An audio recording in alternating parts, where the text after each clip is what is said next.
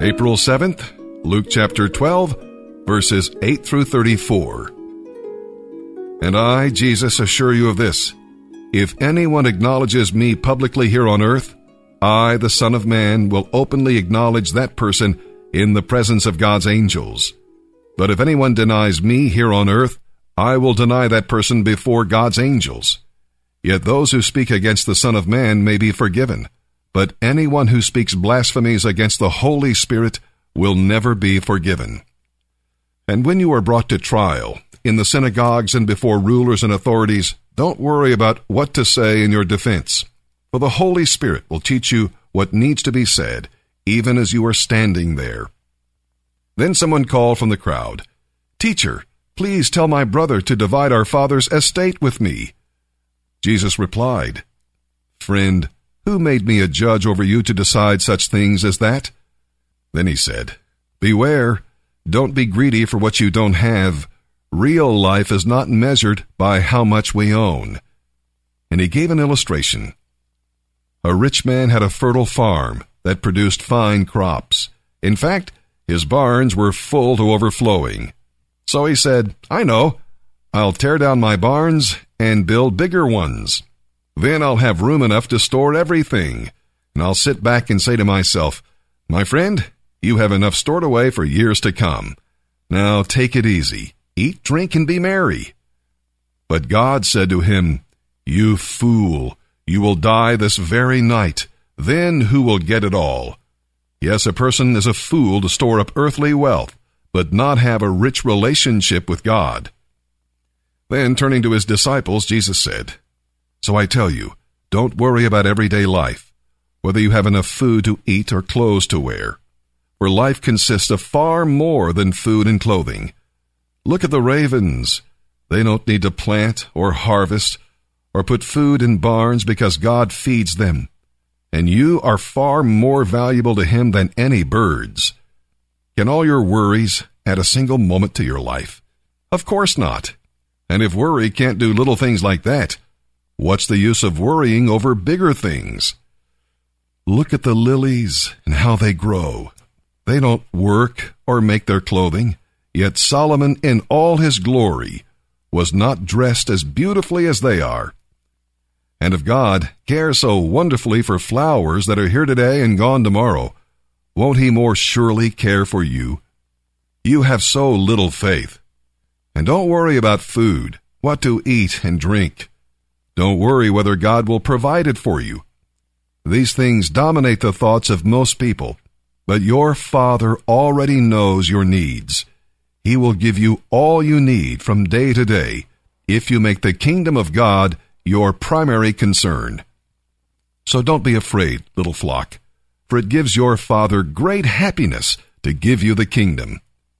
Sell what you have and give to those in need.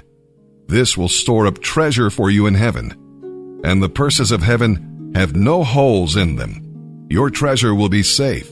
No thief can steal it, and no moth can destroy it. Wherever your treasure is, there your heart and thoughts will also be." Good morning, everybody. This is Becca Linton. Um, just wanted to say hi and also share something that God put on my heart. Um, so it's about time that I follow His direction on that. I'm praying for all of you, um, but I don't have much more to say than this. This is a poem that's been uh, really dear to me and uh, that He's reminded me of gently in the last uh, week or so. So it's called "Wait" by Russell Kelfer. "Desperately, helplessly, longingly, I cried. Quietly, patiently, lovingly, He replied.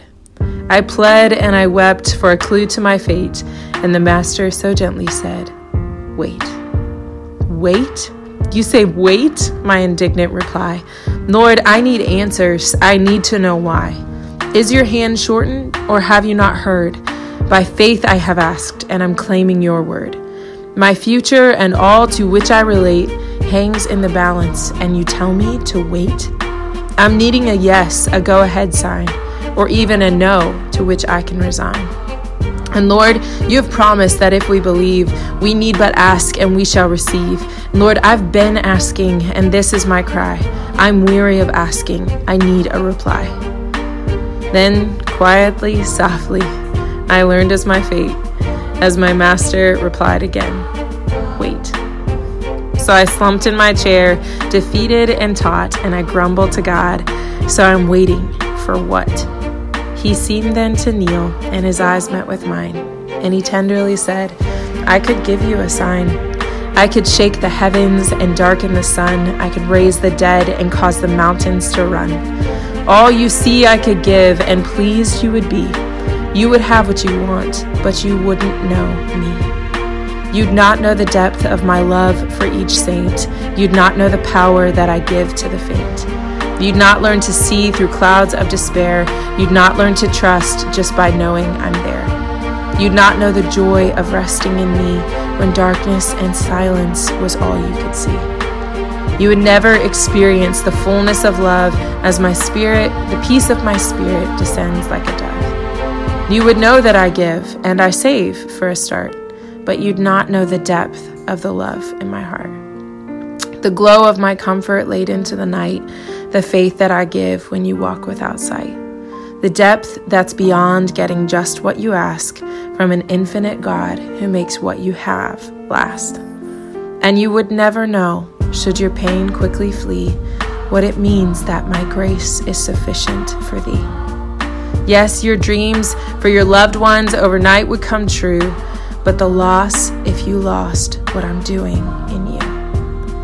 So be silent, my child, and in time you will see that the greatest of gifts is to get to know me. And though often my answers seem ter- terribly late, my most precious answer of all is still, wait.